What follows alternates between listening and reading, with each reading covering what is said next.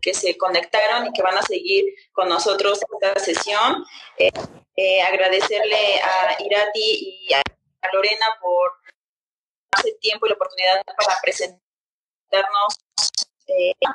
antes de iniciar, voy a leer una breve, una breve reseña de la trayectoria de, de cada una de ellas, iniciando por Irati Golbano, ella es ingeniera y doctora en materiales, es originaria de España, desde hace unos años adoptó a México como su hogar, se ha dedicado a la construcción artesanal con materiales regionales, es, como lo mencioné anteriormente, licenciada en Ingeniería Técnica Industrial en la Universidad de Mondragón, se doctoró en Ciencia de Materiales por la Universidad Autónoma de Barcelona, trabajó en el laboratorio de microscopía electrónica de la UAB, especializándose en la caracterización de diversos materiales y tiene una amplia experiencia como docente.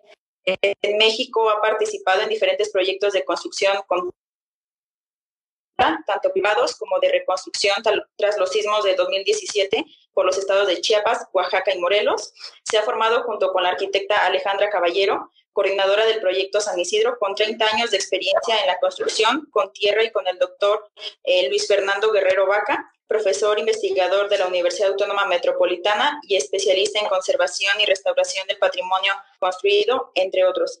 Asistió a la segunda edición del Diplomado en Procedimientos y Sistemas Constructivos Tradicionales impartido en el CASA por los arquitectos fundadores del LAB de la, en la Facultad de Arquitectura de la Universidad Nacional Autónoma de México y que buscan encontrar alternativas para una arquitectura sustentable.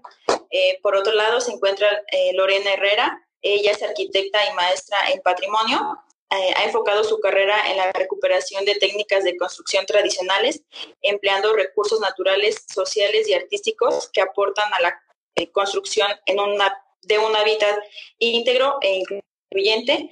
Es licenciada con honores de la Universidad Nacional Autónoma de México. Obtuvo mención honorífica en el concurso Premios INAH, una beca para hacer la maestría en investigación sobre patrimonio en Francia, Italia, Portugal y Brasil. En la Ciudad de México trabajó en el proyecto del aeropuerto de Alberto Calach, en la autoridad del espacio público con Felipe Leal y en el despacho de arquitectura de Leticia Serrano.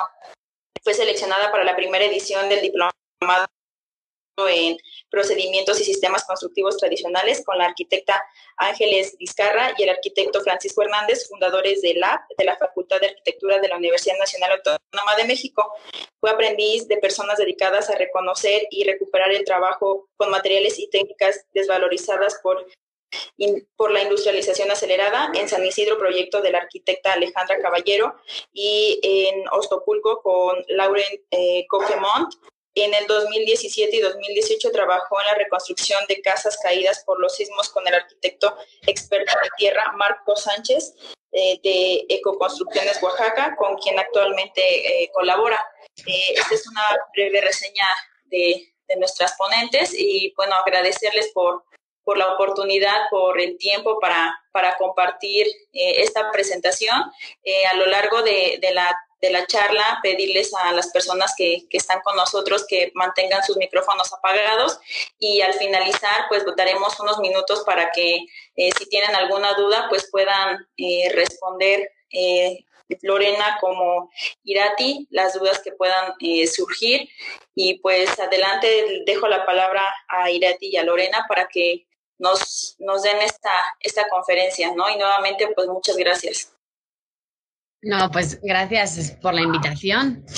Y pues sí, un poquito lo que queríamos presentar hoy es el trabajo que venimos haciendo desde, pues desde hace casi dos años como Cuchara, taller de arquitectura y un poquito antes también como las experiencias que hemos ido teniendo en, el mundo de la construcción eh, tradicional, ¿no? Entonces, bueno, hace dos años formamos el taller de Cuchara y un poco basándonos en tres pilares que para nosotras eran fundamentales, ¿no? Eh, por un lado, eh, era la recuperación de técnicas y procesos constructivos tradicionales, ¿no? Teniendo en cuenta siempre eh, que fuesen desde utilizando un diseño contemporáneo y que involucrasen a la comunidad. Por otro lado, eh, tener construcciones de bajo impacto ambiental que consideramos que es fundamental eh, a la hora de la construcción de la casa habitación y para ello nos basamos en la identificación de recursos locales y reales. ¿no? Siempre que empezamos un proyecto, pues lo que nos fijamos es qué hay en el entorno, cuáles son las técnicas que se utilizaban en ese lugar para intentar pues adaptarlas, ¿no? Siempre desde una como desde la contemporaneidad.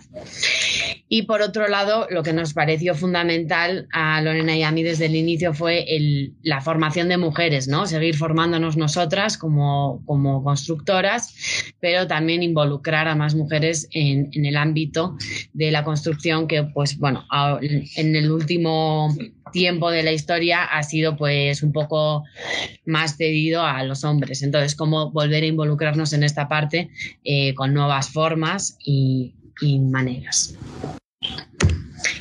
Entonces, eh, lo que para nosotras es la arquitectura, bueno, lo que es la arquitectura vernácula, ¿no? Y por lo que para nosotras es importante es por estos motivos que os contamos ahora, que es porque pertenece a una región, ¿no? No es, cuando hablamos de arquitectura vernácula, no es una casa que puedas encontrar aquí en México y después que te vayas a China encuentres la misma casa, ¿no? Sino que de alguna manera como responde a las necesidades del hábitat, responde a los materiales que hay en el entorno y a los conocimientos de la gente que ha vivido ahí durante muchos años, pues sí se amolda de una manera específica a los lugares concretos, ¿no? Entonces, por eso creemos que es fundamental cómo recuperar esos conocimientos y saberes y aplicarlos en la construcción eh, de hoy en la casa habitación. Entonces, como hemos comentado, pues la, la arquitectura vernácula responde a un entorno, ¿no? Entonces, los entornos, si los estudiamos desde el clima, como que podemos dividir como los diferentes áreas que existen en el mundo por los climas que tienen, ¿no? Uno de ellos es el clima cálido seco, que es el clima característico del desierto. Entonces, como me imagino que todo el mundo conoce, ¿no? Los climas del desierto pues tienen unas características muy concretas, ¿no? Por un lado hay altas temperaturas durante el día y por la noche bajan bastante las temperaturas. También es muy común que en los desiertos haya vientos muy fuertes. Entonces, las arquitecturas que encontramos en lugares que tienen estos climas siempre tienen como unas características muy específicas. Hay ejemplos de dónde se pueden encontrar estos, eh, estas, estos, estas arquitecturas en México específicamente, es pues Baja California, en Sonora, en Chihuahua y en Zacatecas. Entonces, ¿cuáles son las características que encontramos cuando vemos casas, cuando vemos arquitectura vernácula en estos lugares? ¿no? Pues siempre son como asentamientos compactos o semienterrados, ¿no? Las casas tienden a estar enterradas porque así los vientos fuertes que ocurren y que, y que estas casas, pues pueden pasar por encima de la casa. También, como hacen tantas altas temperaturas durante el día, normalmente suelen tener protección a la radiación solar directa y a los vientos. En muchos de estos, de estos lugares podemos encontrar casas que tienen un patio interior con vegetación y eso es debido a que, pues, como son lugares muy secos, pues lo que suele haber es dentro es una pequeña fuentecita, algo de vegetación para que se genere como un ambiente un poquito más húmedo dentro de las, de las construcciones. También suelen ser muros muy gruesos, que son de gran inercia térmica para, pues por el día mantener la casa fresca y por la noche que esté un poco más calentita. Y los techos suelen ser planos. ¿no? Un ejemplo muy típico de aquí, de México, es Paquimé. ¿no? En Paquimé encontramos que está en una zona desértica totalmente y que responde muy bien a estas características que encontramos tanto aquí como en desiertos de Marruecos, por ejemplo. ¿no?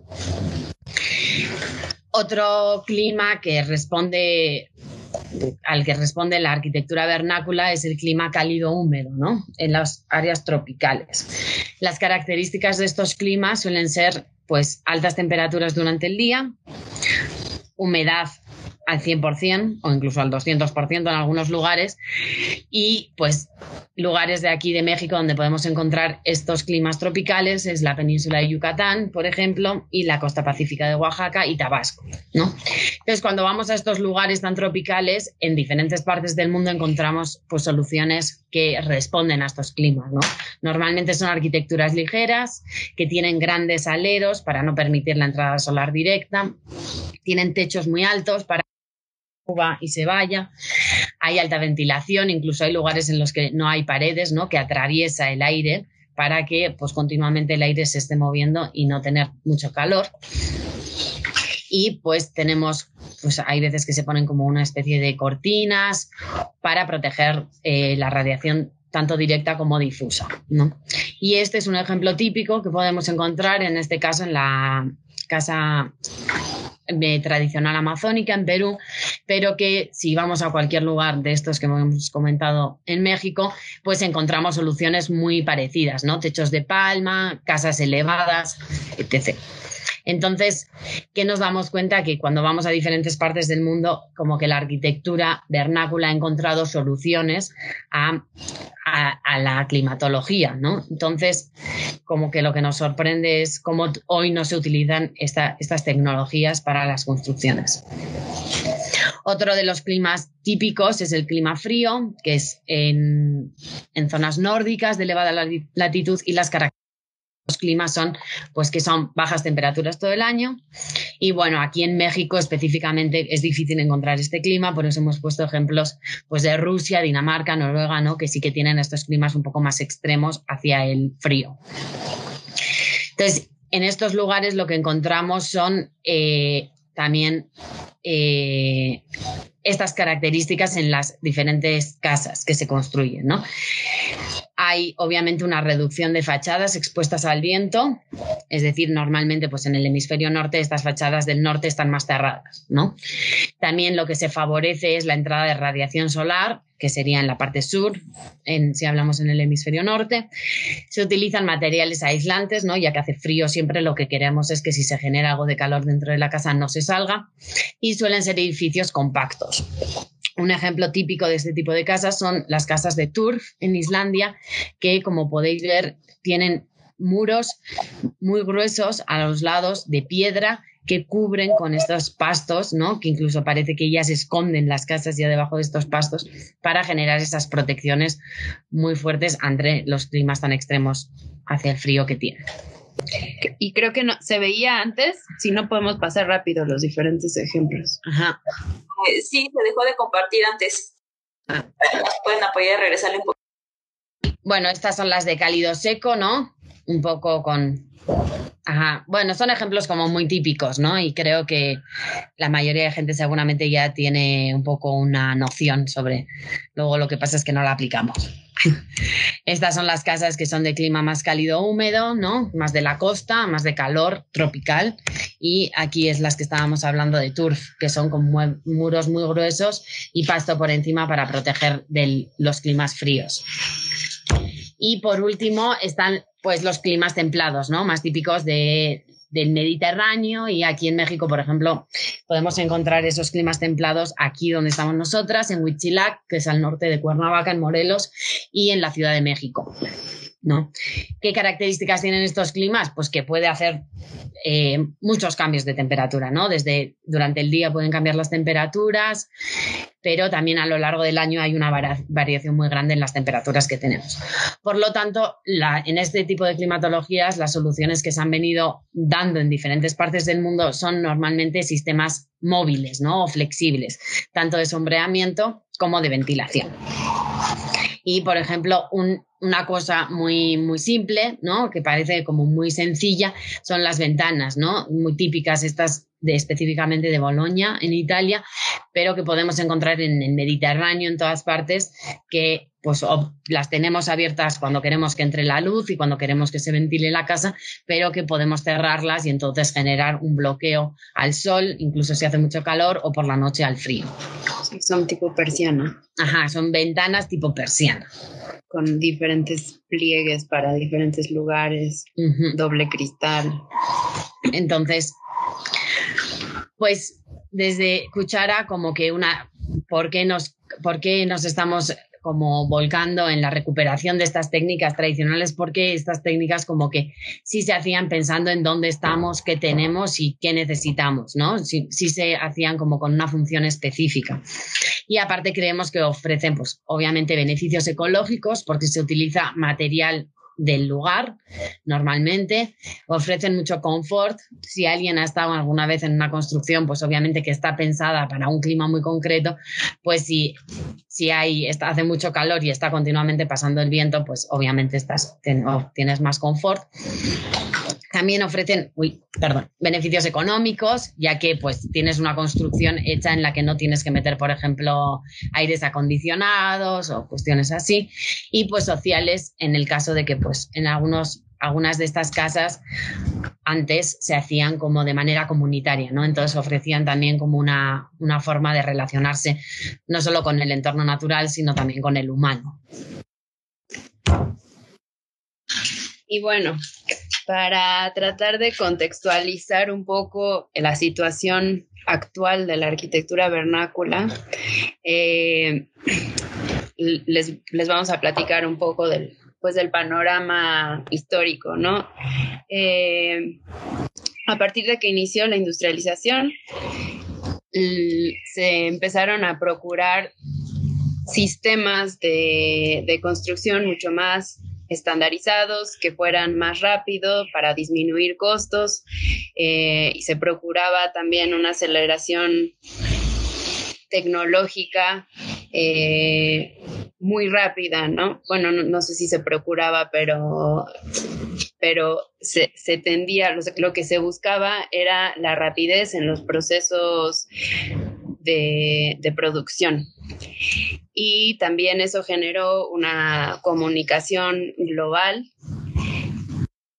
y un incremento de, capital comercial, ¿no? Entonces, bueno, todos estos motivos de alguna forma tuvieron un impacto en el trabajo manual, ¿no? Los, los procesos industrializados de alguna forma eh, le quitaron, digamos, la, la, el tiempo al trabajo manual y, la importancia a, los procesos de producción artesanal. Entonces así se fueron perdiendo las técnicas porque se, fueron perdiendo eh, los saberes, porque normalmente los saberes de, de técnicas de construcción tradicional son saberes que se van pasando de generación en generación. Entonces, al dejar de, al dejar de, fabricarse de esa forma, pues se fueron perdiendo y se han estado perdiendo desde que inició la revolución industrial, ¿no? Entonces, eso ha generado también una desvalorización de las técnicas eh, de construcción tradicionales y un, una discontinuidad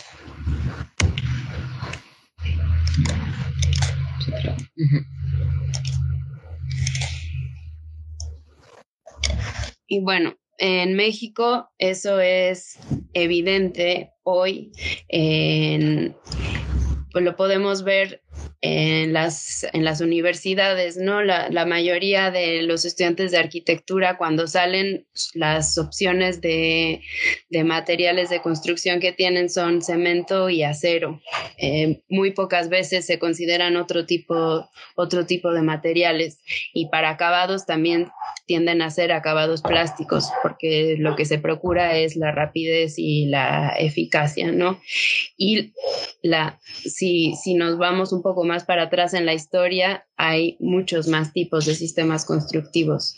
Eh, pero bueno, también como se ha, se ha perdido el, el conocimiento de los sistemas de cómo fabricarlos, también hemos perdido de alguna forma la fe en ellos, porque ya no sabemos cómo deben de funcionarse. hay muy mala aplicación de, de la construcción con tierra o diferentes tipos de sistemas constructivos. Entonces, siempre cuando se piensa en algo seguro o algo estable o algo económico, eh, nos vamos por, pues, por lo que hemos conocido más que nada en el siglo XX, ¿no?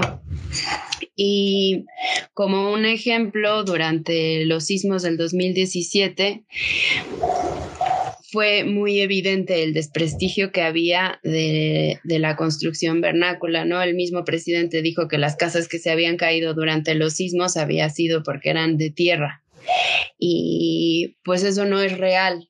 Nosotros estuvimos trabajando en reconstrucción de, de, casas después de los sismos y se caían, se cayeron todo tipo de construcciones. Y lo malo las construcciones vernáculas, lo que hay que entender es que son sistemas completos, o sea, son sistemas que trabajan en conjunto. Y de repente, si les metemos, por ejemplo, a una casa de adobe, se le meten castillos de concreto y traves de concreto, eso ya se le pone un techo de lámina, eso es deformar totalmente el sistema constructivo del adobe, es no entenderlo. Entonces, al, al generar estos híbridos sin entenderlos de, de dos tipos de sistemas constructivos, pues obviamente hay, un montón de fallas. Entonces sí, muchas de las casas que se cayeron eran casas que ya habían sido intervenidas con, concreto. Entonces, bueno, es, es importante eh, repasar la historia y, evaluar también como que los otros tipos de construcción para la hora de, intervenirlo, saber con qué estamos trabajando. Y creo que después de los sismos eso fue muy, muy evidente, no toda la pérdida que, ha, habido eh, histórica en cuanto al conocimiento de estos sistemas constructivos, porque también una de las ventajas de la arquitectura vernácula es que es una arquitectura que se puede reciclar, ¿no?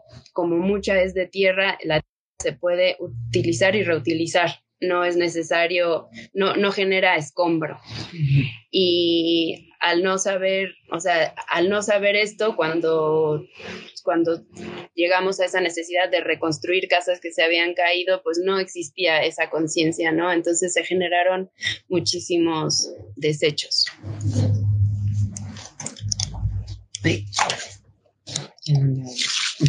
Y bueno, nosotras decidimos hablarles hoy sobre el bajareque porque hay muchos tipos de sistemas constructivos tradicionales y cada uno tiene sus variantes.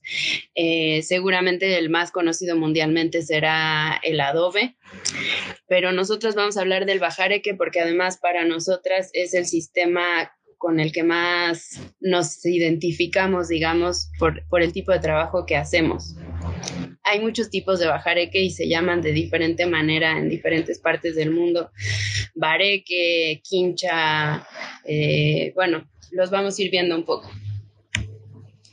El bajareque, eh, así de manera muy general, es un sistema constructivo que se basa en una estructura principal, normalmente de madera, eh, y dentro de esta estructura principal hay una, un entramado, una jaulilla, que se hace para soportar la tierra que, se le pone, para forrar, digamos, enjarrar, se dice, eh, los muros. Entonces, bueno, aquí vemos unos esquemas de, los diferentes pasos del sistema constructivo y a Oscar Hagerman enjarrando una jaulilla de, madera. Aquí podemos ver, estas son unas maquetas que hicimos nosotras en, en el Diplomado de Sistemas Constructivos Tradicionales esta maqueta en particular es tal cual una casa tradicional del istmo de Tehuantepec. Y esta, este tipo de casas son, como podemos ver, tiene una estructura principal de, de horcones de madera, que además son maderas preciosas.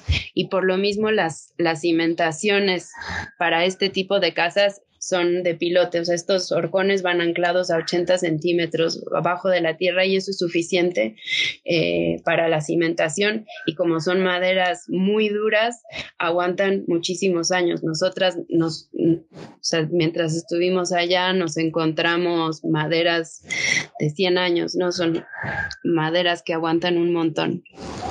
Entonces, aquí podemos ver eh, la estructura principal de horcones eh, y luego una estructura secundaria de parales, que los parales se ponen más o menos a cada 80, a cada metro de distancia, y estos parales van amarrados también con carrizo o con varas mucho, mucho más pequeñas que sirven específicamente para sujetar la tierra que se le, que se le va a poner al, muro. Y luego la, techumbre está normalmente hecha a base de, murillos con, con carrizo y luego una capa de compresión de tierra y encima la teja. Algo importante también en general en la arquitectura de tierra es que la tierra de cada lugar es muy diferente y hay que saber cómo compensarla o qué necesita dependiendo de la cantidad de arena que tenga o limo o arcilla, eh, dependiendo de, de sus componentes sabemos cuánta fibra necesita o si necesita más arena, ¿no? En el caso particular del bajareque tiene que ser, se tiene que usar bastante fibra para lograr estos amarres, digamos, que, que, que se van haciendo en torno a la jaulilla para que se pueda ir tejiendo de alguna forma esta fibra tierrosa eh, entre la jaulilla. Y aquí hay un ejemplo del mismo sistema constructivo en Francia.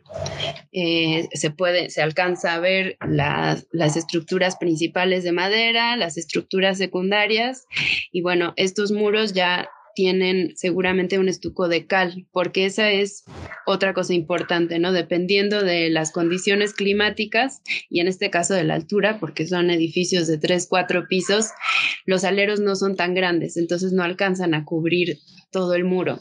Y lo importante en las construcciones de tierra es evitar que se, que se erosionen los muros, tienen que estar bien protegidos.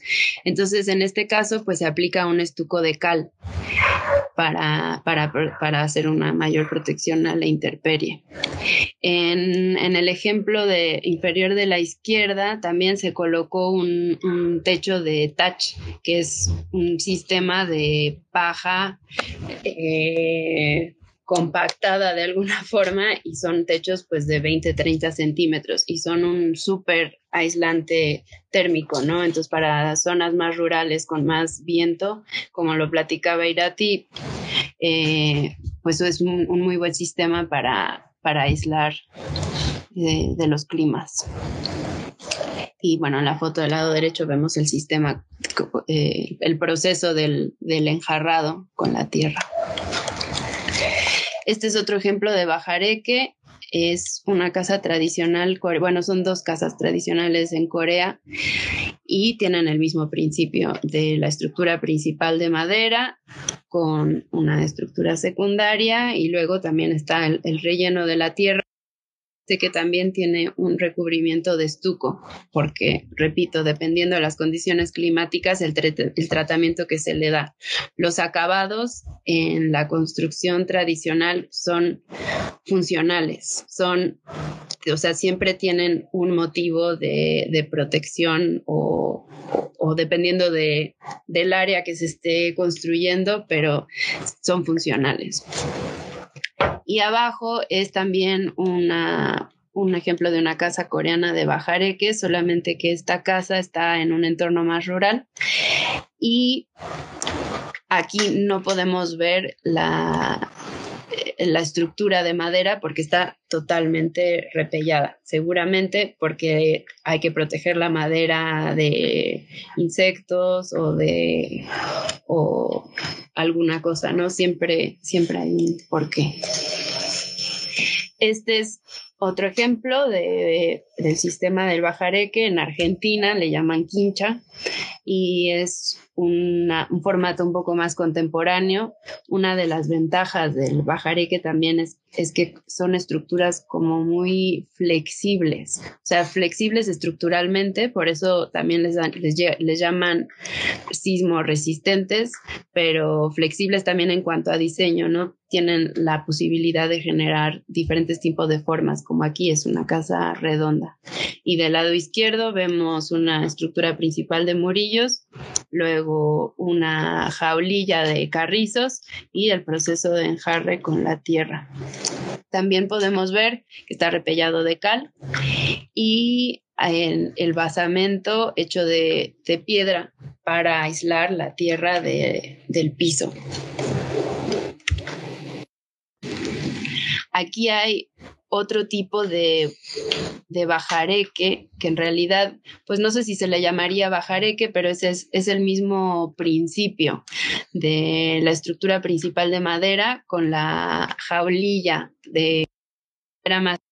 Diferencia es que no, no utilizaron tierra, es cal únicamente, son muros aligerados de, de paja utilizando el, como aglutinante la cal. Entonces, bueno, es otra, otra forma de aplicarlos. es una construcción de tres niveles. Por eso también se buscan muros aligerados, pero al ser de paja, pues son buenos aislantes térmicos. Y, y ya. Aquí hay otro ejemplo eh, de escondido que aquí más que un bajareque es un acereque, que porque en este proyecto en particular fue, era muy cara conseguir madera y madera preciosa, porque como es costa era necesaria que fuera una madera muy dura.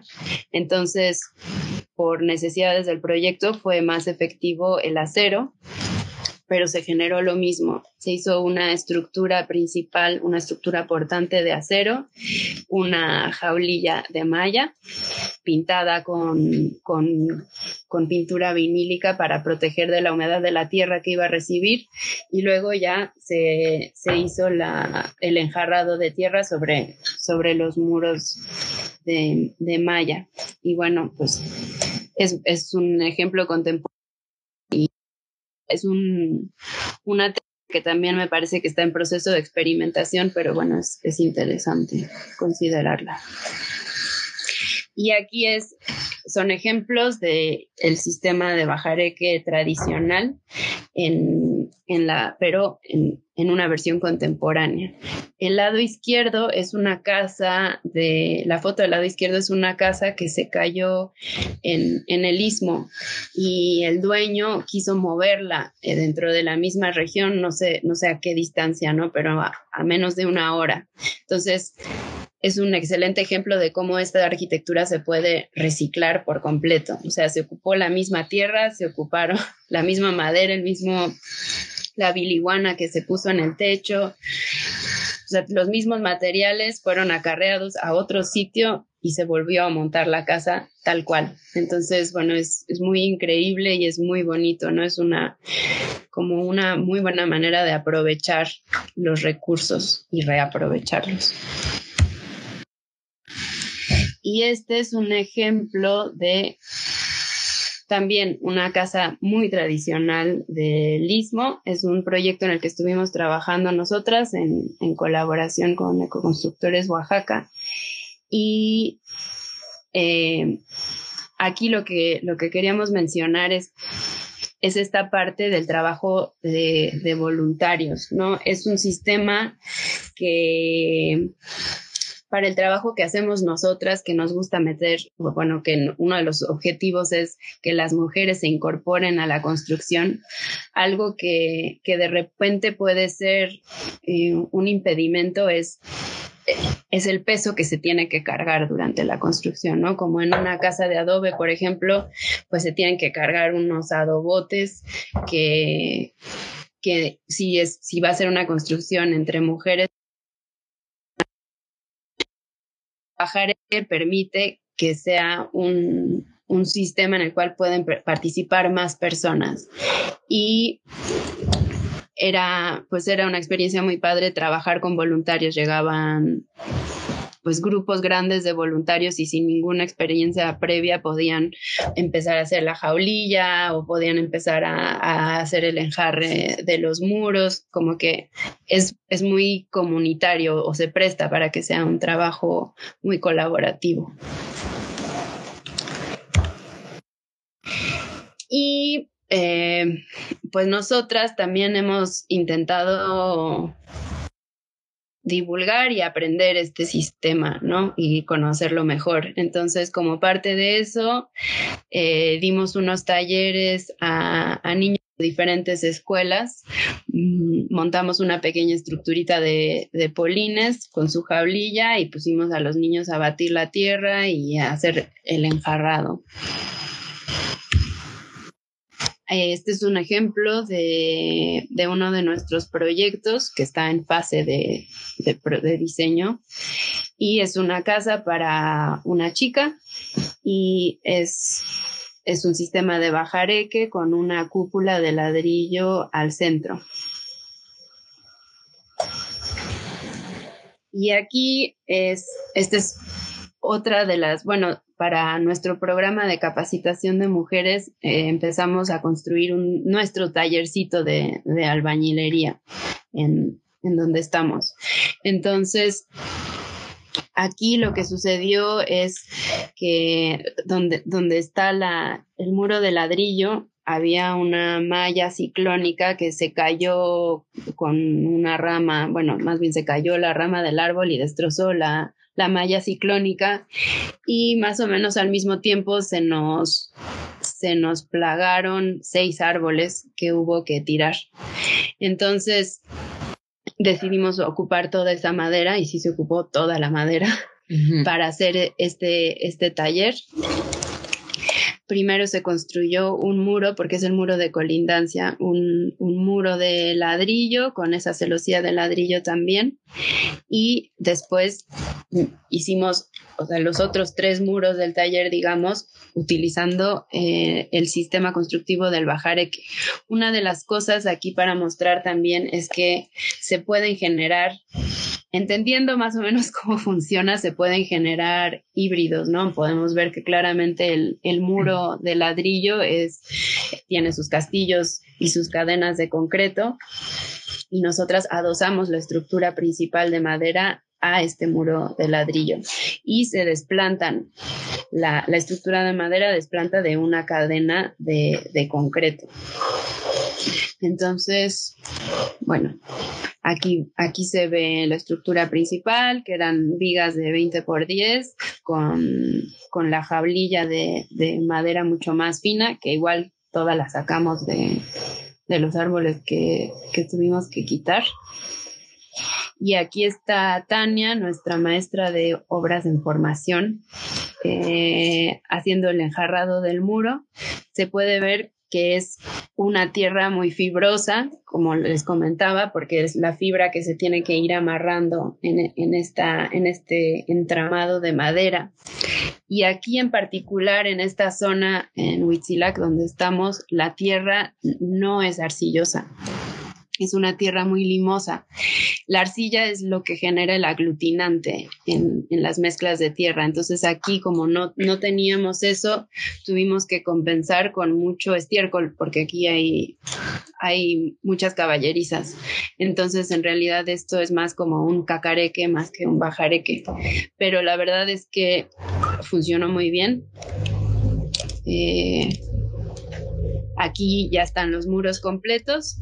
Eh, en la foto del lado izquierdo se alcanza a ver cómo eh, la aplicación del repello base eh, que se hizo con la misma mezcla, una mezcla fibrosa y, y también con estiércol. Aquí son las fotos del interior ya con un repello intermedio que es el repello que va a recibir el acabado fino. Al interior vamos a poner un acabado fino de cal y de yeso porque también lo que queremos es generar luminosidad.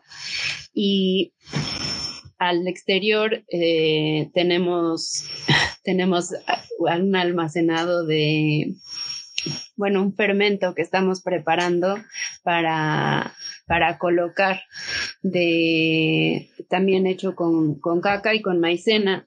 Los fermentos ayudan mucho a proteger de la intemperie, entonces va a ser un acabado pulido al, al exterior. Y aquí al interior también podemos ver eh, un, un, basamento, que en este caso se hizo de block, repellado de, de cal, para proteger al muro de la lluvia. Porque justo este muro bueno, en esta foto no se alcanza a ver, pero justo este muro en su parte exterior le pega mucho el, el, agua, entonces por eso hubo que elevarlo un poco. Ahí. Y, ah, bueno, y el piso también hicimos un cemento pulido de cemento, ya que es, ya que es de, o va a ser de uso rudo, y aplicamos un pigmento de, de harina de roca, que también los colores de las tierras y de las piedras son algo muy impresionante.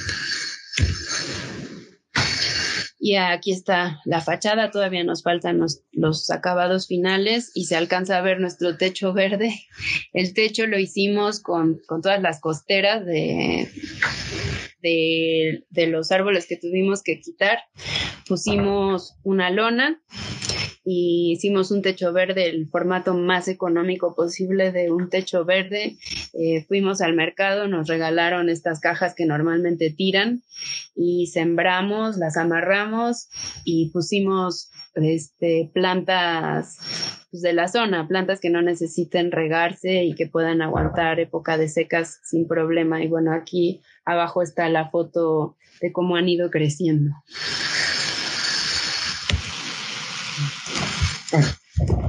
Va. Pues ahora, como la siguiente parte, lo que os queríamos presentar es un poco el trabajo que hemos ido haciendo durante estos dos años, tanto en la parte, más en la parte de acabados, ¿no? Ahora Lorena nos estaba mostrando un poco la experiencia en obra en construcción, pero pues también el trabajo con mujeres muchas veces como que lo que nos ha sido más fácil es integrarnos a la parte de acabados en general, ¿no? Ya que son pues trabajos más ligeros y también que es pues la gente siempre tiene pues que pintar su casa o hacer repellos, entonces como que hay, hay más campo ahí. Entonces, pues como comentaba Lorena, súper importante cuando estamos trabajando con las técnicas tradicionales es entender el material, ¿no? Y para nosotras, los materiales de construcción que aplicamos eh, en acabados son la tierra, la cal y en algunos casos el yeso, ¿no? Entonces, cuando nos encontramos con estos materiales, pues son materiales que no no tienen recetas, ¿no? Sino que hay que entenderlos y saber trabajarlos. Por eso el inicio del trabajo con mujeres, pues siempre es eh, entender y explicar cómo, cómo funcionan estos materiales y todas las pruebas que hay que hacer para saber si no se van a craquear, si, si tienen resistencia a la intemperie, etc. Entonces, esto es, bueno, nuestra área de nuestro espacio de experimentación en el que hemos estado trabajando todo este tiempo. Aquí están las chicas también haciendo pruebas de diferentes tierras y aplicándolos para, para ver cómo, cómo, se aplica a la tierra, ¿no? cómo se aplican los repellos, ya sea en, en losetas pequeñas para hacer pequeñas pruebas o ya en muro hacer diferentes pruebas tanto de granulometría, con fibras. Hay muchas fibras que tenemos aquí donde vivimos. Se pueden utilizar pues fibras desde eh, trigo, trigo eh, arroz eh, o cosal, que es la hoja de...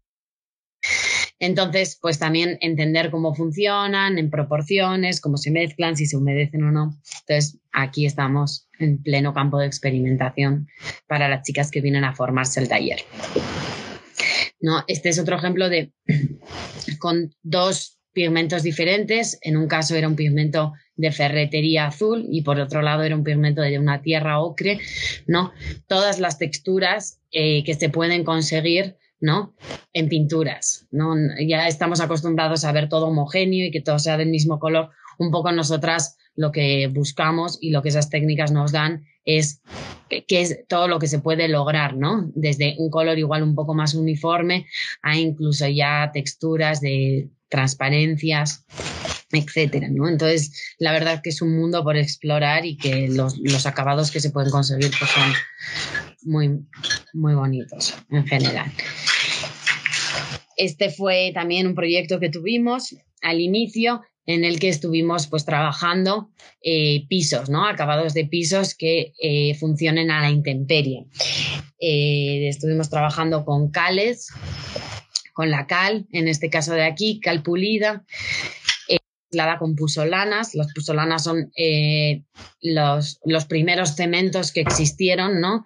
Que antes del cemento Portland eran pues las cales pusolánicas, ¿no? Que eran lo que los eh, romanos utilizaban para hacer cimentaciones debajo del agua, pues encontraron que al mezclar la cal con una pusolana, que, es, que puede ser desde polvo de ladrillo, puede ser arenas volcánicas o incluso la cáscara de arroz, genera que la cal al mezclarlo con estos materiales fragua en contacto con el agua, ¿no? Normalmente nosotras trabajamos con cales aéreas que fraguan en contacto con el aire, pero también se pueden conseguir eh, cales hidráulicas que fraguan en contacto con el agua y por lo tanto también nos dan unas durezas mayores, ¿no? Aquí en este caso pues estuvimos experimentando y hicimos cuatro pisos de diferentes materiales para probar también cuál era su resistencia a la intemperie.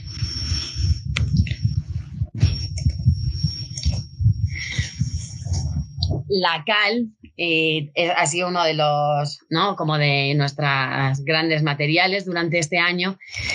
Y así como la cal se puede mezclar con pusolanas, como comentábamos antes, para conseguir como suelos hidráulicos. También la cal eh, ha sido históricamente muy, muy utilizada para hacer superficies impermeables, ¿no? Tanto en, en estructuras para llevar agua como en baños y cocinas. ¿no? Entonces, eh, aquí estuvimos trabajando aplicando el TADELAC, que es la técnica esta de cal pulida, en lavabos, ¿no? El TADELAC se hace poniendo capa sobre capa sobre capa eh, de cal con áridos cada vez más finos, cambiando su granulometría y puliéndolo, ¿no? Es un proceso artesanal muy complejo y muy laborioso, pero que al pulir la última capa lo que se le hace es echarle como una capita de jabón y se pule con piedras de alta dureza y lo que conseguimos son superficies hidrofóbicas, ¿no? Y este es el proceso que teníamos desde que se aplica la mezcla hasta que vamos puliendo todas las esquinas y finalmente lo que conseguimos fue como pues sí, una superficie totalmente pulida, ¿no? En la que vemos que el agua no, no penetra. Entonces, esto se puede utilizar tanto en objetos como en, en superficies, en paredes, ¿no? Que más adelante os enseñaremos algunos ejemplos. Entonces, esto es parte de los productos que nosotras podemos ofrecer, ¿no? Estos son tierras de colores, de diferentes, en este caso son de Oaxaca, ¿no? En que podemos encontrar desde rosas, verdes, naranjas, eh, ocres, como que pues la realidad es que en México es muy rico en tierras de colores.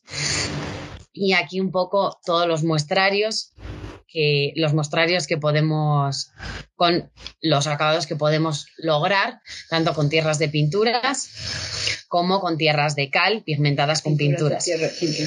pinturas de tierra, perdón, y pinturas de cal. Las dos, eh, estas pigmentadas también con tierras. Ahora estamos experimentando también con harinas de roca, que comentaba Lorena, de una, de una mina de Chautla, que nos está dando muy buenos resultados. Y aquí diferentes muestrarios de acabados con cal, ¿no? Estábamos hablando de la, del Tadelac, que es cal pulido ya lujo máximo para superficies en las que no queremos que el agua penetre, ya sea como en la cocina, en algunas zonas de la cocina o en el baño, pero la cal también nos da un mundo de posibilidades, ¿no? Y aquí lo que tenemos son diferentes tipos de acabados de cal finos que van desde un desde rústico, ¿no? Más que rústico, rugoso, lisos, pulidos y ya pulidos hidrófobos, ¿no? Entonces, hidrofóbicos, perdón. Y pues estos son un poco parte de los, de los acabados que se pueden lograr. Además de esos, aquí pues ejemplos, ¿no? De, de diferentes acabados que podemos lograr, tanto con la tierra, con la cal, como con el yeso, ¿no? En este caso vemos como un acabado que se ha hecho primero aquí un proceso de un, repello de tierra negra sobre el que se ha puesto un repello de tierra roja y después eh, con un proceso más o menos complejo, lo que se le hace es darle esta textura de papel que permite que se vea tanto el repello superficial como el que está atrás y genera pues acabados pues impresionantes, ¿no? En estos tres casos de aquí que se han utilizado tierra y cal, lo que nos permiten estos materiales que tienen como un secado más lento es como este proceso de poder darles esas texturas, ¿no? En este caso parece textura como del desierto y aquí estos altos relieves que se hacen con cal y que una vez que secan pues quedan muy estables. En el caso del yeso, que es este ejemplo de aquí, lo que podemos ver es que el yeso sí tiene un secado más rápido, ¿no? Cuando se está trabajando con, con yeso, sí necesitamos aplicarlo rápido y si le queremos hacer algunas texturas, se hacen en el momento, ¿no? Y entonces estas son texturas que se pueden conseguir hasta detalles de este tamaño que pues es una flor, ¿no? Y una vez que seca esto, pues ya queda muy estable y como que ya no tendría que por qué ni perder eh, la forma ni nada. Entonces, parte de los trabajos que hemos estado haciendo este año han sido, pues, sobre todo de acabados con las chicas. Y este es un ejemplo, esto es una casa de Ana, la casa de Ana, que es una construcción que tiene 30 años, eh, convencional, hecha de cemento, ¿no? Pero un poco como muestra de que no es necesario tener una construcción hecha de tierra para aplicar estos acabados, ¿no? sino que estos acabados con capas de transición son muy adaptables a construcciones antiguas. Y este es un ejemplo que pintamos, eh, así estaba antes, ¿no? Ya tenía mucha pintura descarapelada, había muchas zonas con hongo, porque vivimos en una zona altamente húmeda. Y entonces, en este caso, se optó por una pintura de cal, en este caso se optó por una pintura de cal blanca, ¿no? No tiene por qué ser blanca, se puede añadir cualquier pigmento, pero bueno, en este caso los clientes la querían blanca. Y lo que los beneficios de estas pinturas respecto a las vinílicas es que al transpirar como tienen mayor durabilidad ya que permiten la transpiración del agua a través del muro, por lo tanto no botan las pinturas y no generan esos descarapelos que suelen tener las pinturas vinílicas después de un tiempo, ¿no? En, lugares en donde están expuestas a la humedad. Por otro lado, también eh, la cal presenta alta alcalinidad, entonces, ahora, en estos tiempos de pandemia, incluso muchos pueblos del sur de España han vuelto a encalar sus casas, ya que ahora todo lo queremos limpio y alcalinizado y como que no haya nada, pues han vuelto a recuperar estas técnicas que sí, eh, al tener esta alta alcalinidad, normalmente generan que no haya eh, la proliferación de algunos tipos de, bacterias o de mos o de... son como un fungicida. Este es otro ejemplo, ¿no? De cómo en un baño eh, de una construcción convencional, hecha de cemento, repellada e incluso pintada de vinílica, cómo se pueden poner muros de Tadelac, de cal pulida. En este caso optamos por un pigmento azul y cómo, pues sí, tienen una muy buena adherencia y muy buen resultado encima de ya construcciones ya hechas. Otra de las líneas que hemos estado trabajando durante estos dos años en Cuchara ha sido la creación de murales, ¿no? De la pintura mural. Y entonces ahorita os vamos a enseñar, ajá, pintura y repello mural. Eh, pues este fue el primer mural que hicimos aquí en el taller, ¿no? Siempre un poco lo que nos mueve y lo que nos motiva es la experimentación, ¿no? Entonces, por eso encontramos como varias áreas de diferentes repellos, ¿no? Para también ver qué duración tienen, cómo responden a, la... Este es un muro que tiene mucha humedad ya que está hacia el exterior y por aquí pasa una barranca. Entonces, hemos visto que incluso repellando con estos materiales, dejamos escapar la humedad. Cuando hay humedad pasa, pero no bota el repello, ¿no?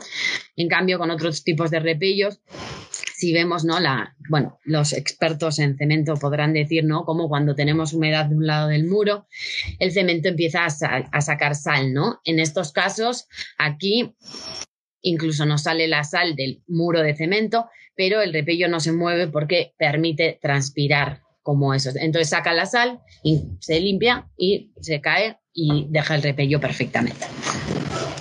En este caso optamos también por un, un zoclo de Tadelac, ¿no? que es esta, esta acabado de cal pulida, que lo que permite es que cuando se trapea aquí, pues no, no manchar ni generar, porque es tan impermeable que lo que hace es que si se moja, pues se seca y se cae. Y pues aquí también estuvimos experimentando como todo el tema de los esgrafiados en diferentes materiales, ¿no? Tanto de este, en este caso eran cales pusolánicas, cales normales y eh, acabados de tierra. Y en esta parte de aquí estuvimos trabajando eh, todo lo que es la pintura al fresco, ¿no?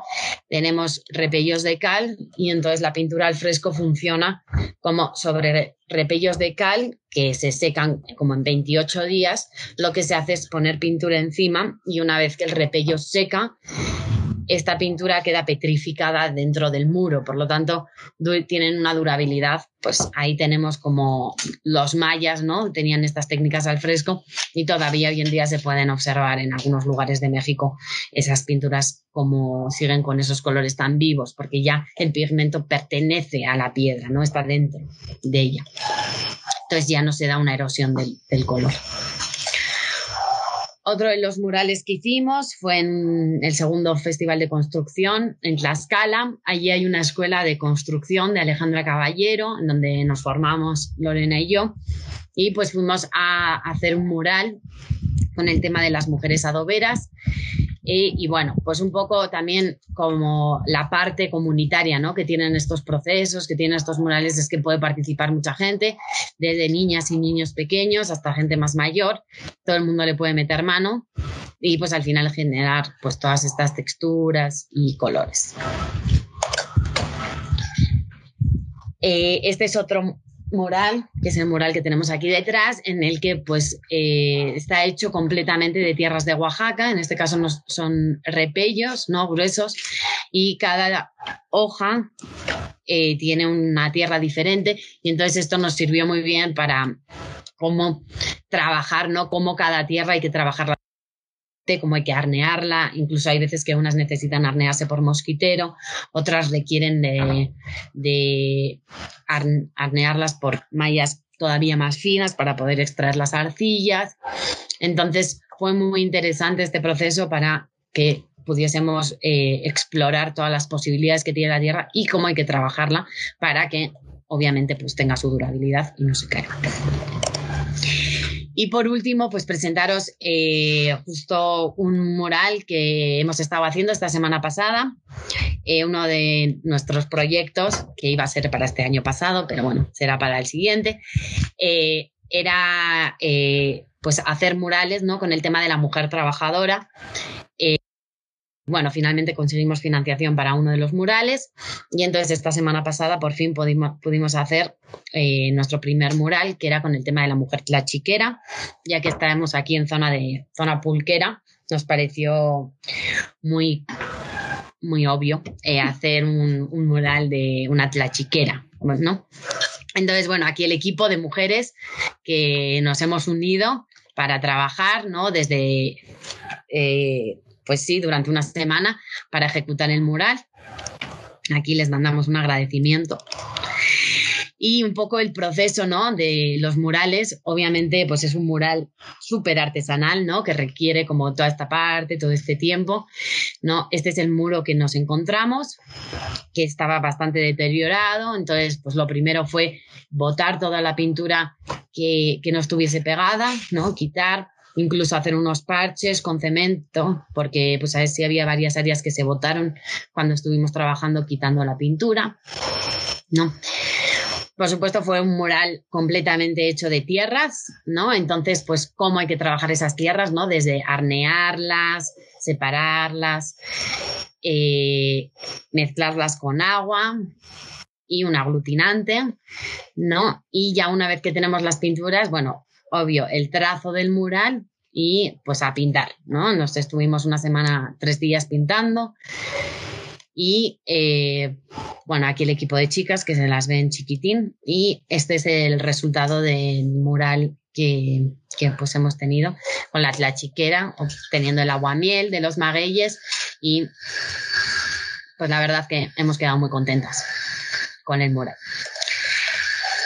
Y pues Ajá, como reflexión final y como cierre, ¿no? Pues como que sí pensamos que mm, en general, ¿no? Los números nos dicen que la construcción sí representa un alto porcentaje de la contaminación actual y por eso creemos que así como hay muchas construcciones que no se pueden hacer, ¿no? Con tierra o con madera, ¿no? Pues puentes, caminos, o sea, sí hay muchas cosas que para el cemento es fundamental.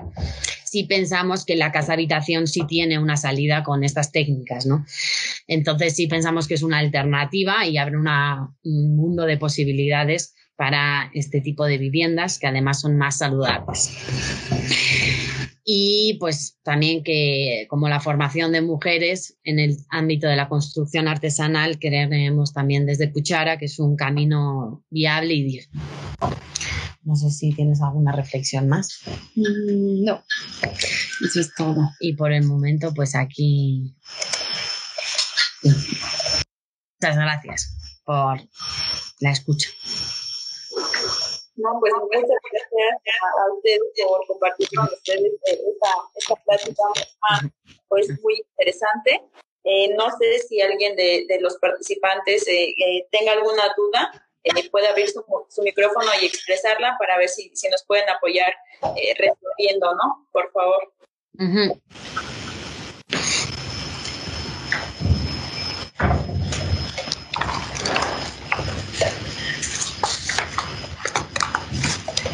Hola, buenos días. Buenas, hola.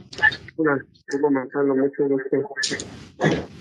Tengo, tengo ahí bastante artesanal su trabajo y pues tengo ahí la duda, ¿qué tan al alcance está de, pues ahora sí que de todo el mundo, ¿no? Porque creo que como es tan artesanal, se invierten muchos materiales, son, este, pues ahora sí que prácticamente hechas a mano, el costo, ¿qué tanto se eleva? digo, la sustentabilidad me queda muy clara, ¿no? Pero ¿qué tanto se eleva el costo de, estas viviendas? Pues la realidad es que nosotras sí tenemos tablas de, de, precios por metro cuadrado, ¿no? Y sí que es verdad que dependiendo de la técnica constructiva, ¿no? No es lo mismo construir con adobe que con bajareque. Pero la realidad es que a nivel de, a, por metro cuadrado, están aproximadamente a lo mismo. O sea, hay algunas, el adobe igual está un poquito más caro y puede subir el metro cuadrado a mil, dos mil pesos, o el bajaré que te puede bajar un poco. También depende mucho de qué es lo que haya, ¿no? En el entorno, o de dónde hay que traer, porque pues... Sí, de dónde hay que traer la tierra, o de dónde hay que traer la madera, o si se puede, o sí, sí hay que saber identificar lo que hay y qué tan lejos está. Pero en general sí es... es muy competitivo. Sí, y al igual que la construcción convencional, que se puede disparar de 13 mil pesos el metro cuadrado a 30 mil pesos el metro cuadrado por acabados, lo mismo puede pasar, ¿no? O sea, nosotras sí hacemos muchos acabados, pero también nos enfocamos en hacer acabados muy finos, o sea, que ya serían acabados más de lujo. No es necesario llegar a ese tipo de acabados, ¿no? Pueden ser acabados más sencillos que obviamente disminuyen el costo. Entonces, sí, creo que en cuanto a costos es, es parecido. al, al, al, arrancar una construcción utilizando este tipo de técnicas, sí hay que invertir en la capacitación de la gente, ¿no? Pero una vez que se capacita un equipo, pues ya es para siempre, ¿no? De alguna forma. Ok, muchas gracias y felicidades por esa iniciativa y pues ojalá se retome pues ahora sí que como, como algo, ¿no? Como algo nuevo y que mucha gente lo conozca y pues emprender, ¿no? Con todas esas mujeres y con toda la gente que quiera llevar a cabo estos procesos. Gracias. Gracias.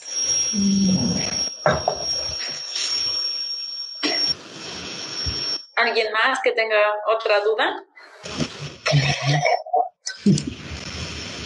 Hola, yo tengo una pregunta. este, bueno, como bien decimos los mexicanos, el tiempo es oro. No es más tardado el tiempo de construcción eh, de la forma que ustedes nos están presentando a un tiempo de construcción convencional. Sí, es como un 20% más tardado. Sí. Pero lo, lo interesante es que lo que no, digamos, lo que no se paga de material, porque el material tiende a ser más barato, se paga en mano de obra. Entonces, de alguna forma, o sea, se está pagando a, a, gente, ¿no? Se está, se está, invirtiendo en recurso humano más que en material. Entonces, sí, sí es un porcentaje de tiempo más lento, pero se está asegurando el trabajo para gente. Entonces es una comparativa interesante. Sí, definitivamente, ajá, efectivamente el tiempo es oro, ¿no? Un poco desde Cuchara es también hacia donde, hacia donde queremos andar, que realmente es más importante, o sea, sí es cambiar un poco la, el, contexto, ¿no? Es más importante eh, que una casa habitación se construya en un, en un tiempo como, no sé, una, de, si es de seis meses la construcción, que se construya en seis meses en vez de en ocho, eh, teniendo en cuenta el impacto ambiental que tiene una construcción con toda la varilla que lleva, con todo el cemento que lleva. O sea, como que sí es un poco efectivamente cambiar, ¿no? Y darle importancia a otras cosas, ¿no? Un poco frenarnos. O sea, sí estamos en un mundo de, aceleración. en el que de repente todo tiene que ser ya, ya, ya, ya, ya. Y no sé, o sea, una casa al final, si se construye en seis meses en vez de en ocho, te va, te va a durar 50 años. Realmente hay esa necesidad de tener casas para mañana. O sea, que eso qué beneficios, a quién le está trayendo beneficios, ¿no? Igual a las empresas, a Cemex, a construcciones, empresas de construcción grande que pueden hacer 100.000 casas en dos años. Pues, o sea, sí hay que un poco obviamente, pues desde nuestro punto de vista, ¿no? Como que sí queremos un poco ir en contra de ese, esos procesos o no en contra, ¿no? Como que ofrecer alternativas para no ser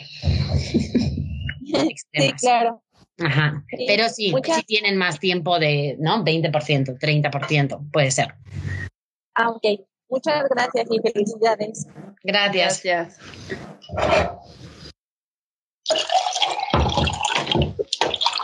¿Alguien más que tenga una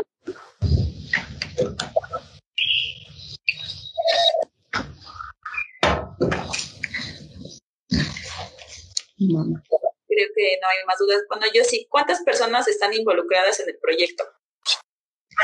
Eh, en Cuchara, o sea, nosotras dos somos las fundadoras y tenemos nuestro programa de capacitación de mujeres. Hasta ahora lo, lo hemos podido llevar con a través del programa de jóvenes construyendo el futuro. Entonces, así es como se han incorporado tres chicas. Eh, este año se querían incorporar otras dos, pero se acabaron las becas, entonces estamos esperando a enero para que se puedan incorporar. Y trabajamos con un maestro de obras y, todo su equipo. Y su equipo, sí. Sí. Sí, somos también, pues, ajá, como que dependiendo las los trabajos que tengamos vamos también contratando a, pues a profesionales del sector, ¿no? Obviamente para dar como los, los mejores resultados. Muchas gracias. ¿Alguien más que tenga alguna duda? Hola, buenos días. Mi nombre es Lucero Altamirano y soy de Yucatán. Sí, tengo una duda. Hace un momentito, cuando hablaban ustedes de, de estar fabricando estos colorantes con caca, se refería, me imagino, a estiércol, la caca del animal. Pero no, no fabricamos colorantes con caca. Perdón, es que eso escuché y yo dije, ah. por eso me quedó la duda. ah, no, no, no, no, la caca la ocupamos, la ocupamos específicamente aquí como para suplir la arcilla, porque aquí no, la tierra que hay no es arcillosa y la construcción con tierra necesita arcilla para darle el aglutinante. Entonces, por eso ocupamos la caca, que también sirve para como aglutinante. Y endurecedor. Sí. Pero. Pero para muros. Para muros. Para muros y repellos, ¿no? Sí, no para pinturas. Ajá, para pinturas utilizamos harinas de roca, que son roca triturada, o tierras de colores que, por ejemplo, pues tenemos del último mural, pues son tierras de Oaxaca. Sí, ocho tonos de verde de Oaxaca. Y todos estos colores que hay aquí, pues también son tierras de Oaxaca. Ok, sí, esa, esa era mi duda, te lo prometo. Yo eso escuché y por eso me atreví a preguntarles. Sí, no. Este, a mí me gustaría hacer un comentario. Mi nombre es Federico López. Bueno, primero, pues felicitarlas por su presentación, por la iniciativa que tienen aquí en México en esta actividad y también un comentario sobre eh, un lugar en el Medio Oriente donde hay, eh, no recuerdo ahorita el nombre, pero si alguien tiene interés, este, les consigo la información, la tengo este, guardada en otro lado. Ok. Una ciudad que tiene casas construidas con esta tecnología sin cemento, cero cemento, son de tierra las casas y son uh, típicamente de cuatro o cinco pisos, son como edificios. y tienen un, eh, ya llevan un, por lo menos un par de siglos este, en, en uso y en uso provechoso. Que les dan mucho mantenimiento, sí, pero es interesante eso, ¿no? Porque eh, uno piensa, ay, no, pues es de tierra, este, de un piso no pasa, ¿no? No, claro. Claro, dos pisos, tres pisos. Entonces, eh, es una opción muy interesante de esta tecnología. Nuevamente, felicidades. Gracias. Sí, hay, hay muchos ejemplos en muchas partes del mundo. La verdad es que en la actualidad hay un gran, gran porcentaje todavía de construcción con tierra. Sí. Eh, o sea, aquí en México muchos de los centros urbanos de México están hechos de adobe. Lo que pasa es que el, el, cemento ha venido a tapar lo que hay debajo, pero la realidad es que hay un porcentaje muy grande de, de, casas en el mundo que son de tierra. Sí, en Francia, en Alemania, o sea, todos los centros históricos también de los de los pueblos. Eh, la Alhambra de Granada es de tapia, o sea, está construida con tapia. Cachos de la muralla china también son de tapia. Sí, hay la, la tierra es fabulosa y también en este sentido de que muchas veces bueno, y creo que esa ha sido también nuestra experiencia al tratar con algunos clientes, como que piensan en su momento de vida, ¿no? Entonces, ah, yo voy a vivir 50 años, entonces quiero mi casa allá y, pues ya cuando yo me muera ya no va a servir o, igual y se cae y eso será escombro, será basura y me da igual. Pero, pero no, no estamos pensando en, en generaciones a futuro, ¿no? Y con la construcción con tierra la realidad es que se pueden recuperar. O sea, esa, todas las casas, toda la construcción necesita mantenimiento. Sin mantenimiento se deteriora y se derrumba. Pero la ventaja de la construcción con tierra es que se derrumba y esa misma materia la puedes ocupar para rehacerla o hacerla de una manera diferente, pero se puede volver a ocupar. No, no estamos produciendo para tirar, sino que podemos reutilizar continuamente a, lo largo de las generaciones y eso me parece bien importante y creo que ahora en este momento del mundo como que sí tenemos que tenerlo bien consciente porque sí ante la crisis que estamos la realidad es que estar construyendo casas que en 50 años o 100 años van a ser desecho, eh, creo que si se puede evitar es una barbaridad. ¿No? Entonces, pues sí, mirar atrás, leernos y realmente Ajá, el cemento tiene 180, 150 años de vida. Esa es su durabilidad, ¿no? Y además esa pues es... No, su, durabilidad está proyectada de 80 años. Ajá, pero bueno, como que eso es el tiempo que ha estado trabajando con nosotros, como desde lo que tenemos experiencia, ¿no? La realidad es que hay construcciones que tienen miles de años de tierra, ¿no? Y que se han mantenido. Obviamente han necesitado ese mantenimiento, como todas las casas. Entonces, realmente la prueba fehaciente de que los sistemas constructivos tradicionales funcionan existe. Se han tapado, nos estudian, se están perdiendo las formas, seguro, ¿no? Pero, o sea, teniendo algo tan obvio ahí delante, creo que sí merece la pena hacer una revisión de, las formas constructivas que hay hoy en día. Y no, y no perder los conocimientos, porque ese es el problema, ¿no? Como en la Edad Media se perdió toda, todo el conocimiento que había de los griegos, o sea, como que tuvo que empezar desde cero otra vez. En, en pocas generaciones se, se, puede perder mucho conocimiento, o sea, todo el siglo XX creo que ha sido de mucha pérdida, de, de mucha ganancia, de mucho conocimiento, pero también de mucha pérdida de mucho otro conocimiento. Entonces, como que hay que insistir en, en la, aplicación y en el redescubrimiento porque, porque sí son técnicas bien válidas. Sí, muchas gracias. Eh, ¿Alguien más que, que tenga alguna duda, algún comentario? Creo que ya no, no hay nadie más que, tenga alguna duda. Eh, pues nada más eh, agradecerles nuevamente por, por el tema, eh, muy interesante. Yo creo que muchos quedamos sorprendidos, ¿no? Y pues de nuevo, gracias porque se dieron el tiempo para compartirlo con nosotros, por aceptar nuestra invitación y, y, pues si no tienen algún otro comentario, daremos por, por concluida esta sesión. No sé si si quieren comentar algo más ustedes.